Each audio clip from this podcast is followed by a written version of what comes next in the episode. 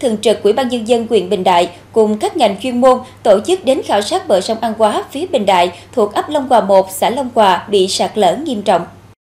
Vào ngày 14 tháng 7, một đoạn bờ sông phía sau công ty Phước Sang thuộc khu vực ấp Long Hòa 1, xã Long Hòa đã bị sụp xuống sông hoàn toàn. Sau đó, lãnh đạo công ty đã trình báo chính quyền địa phương đến kiểm tra, khảo sát và báo cáo về lãnh đạo Ủy ban nhân dân huyện và các ngành chuyên môn xem xét theo dõi.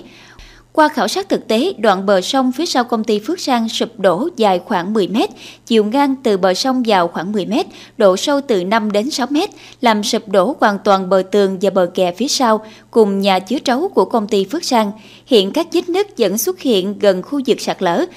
Lãnh đạo Quỹ ban nhân dân quyện cùng các ngành chuyên môn đánh giá nguyên nhân bước đầu do lòng sông sâu, khu vực này nước chảy mạnh lâu ngày khuyết sâu vào bờ, đồng thời trong những ngày qua mưa nhiều và triều cường dâng cao nên dẫn đến sạt lở. Ông Quỳnh Văn Mai, Phó Chủ tịch Ủy ban nhân dân huyện Bình Đại, đề nghị Ủy ban nhân dân xã Long Hòa thông báo đến người dân lân cận trong khu vực về tình hình đoạn sông bị sạt lở để chủ động phòng tránh, không để người dân đi lại tụ tập gần khu vực này. Tổ chức cấm biển cảnh báo khoanh dùng khu vực, tăng cường cảnh giác, bố trí lực lượng thường xuyên kiểm tra, đồng thời vận động lãnh đạo công ty Phước Sang tổ chức sửa chữa gia cố lại khu vực bị sạt lở, di dời các kho chứa nguyên liệu sản xuất vào bên trong để đảm bảo tài sản của công ty và tính mạng của công nhân.